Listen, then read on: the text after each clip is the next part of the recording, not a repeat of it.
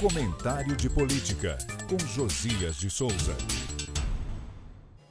Como se planejasse dificuldades, o governo de transição anunciou que pretendia obter do Congresso uma licença para Lula gastar 175 bilhões anuais sem amarras fiscais por tempo indeterminado. De repente, elevou-se a pretensão para quase 200 bilhões de reais. Pode-se dizer, sem medo de errar, que a chamada PEC da transição será aprovada. Com que texto?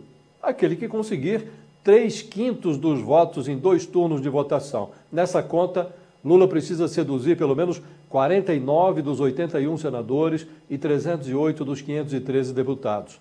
Para obter essa quantidade de votos, Lula e seus operadores terão que aplicar redutores nas suas pretensões. Disseminou-se no Congresso o desejo de impor limites a Lula, de forma a manter o próximo presidente no cabresto. Os 200 bilhões terão de cair para uma cifra mais próxima de 100 bilhões de reais. Dinheiro suficiente para pagar o Bolsa Família de 600 reais, o reajuste do salário mínimo e outras rubricas sociais. Em vez do prazo indeterminado, um ano de Bolsa Família fora do teto de gastos. Ao farejar o cheiro de queimado, os operadores da transição passaram a reivindicar quatro anos de licença, o tempo do mandato de Lula. Se pagar o preço do Centrão e assumir compromissos com a reeleição dos presidentes da Câmara, Arthur Lira, e do Senado, Rodrigo Pacheco, Lula talvez consiga esticar o prazo para dois anos. Precisará negociar desde logo uma nova regra fiscal para colocar no lugar do desmoralizado teto de gastos. Tropeçando nas próprias pernas, o governo de transição corre contra o relógio. Lula havia transformado o senador eleito do PT, Wellington Dias, ex-governador do Piauí, em seu principal interlocutor na negociação da PEC no Congresso. Não colou.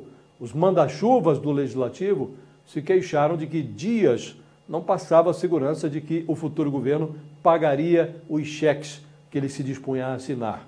Entrou em cena outro senador petista, Jacques Wagner. Na política, quem tem dois negociadores não tem nenhuma articulação. Ou Lula dá mão forte a um preposto, antecipando a sua conversão em ministro, ou terá de assinar pessoalmente as suas faturas. Eu falo direto de Brasília para o podcast do Jornal da Gazeta.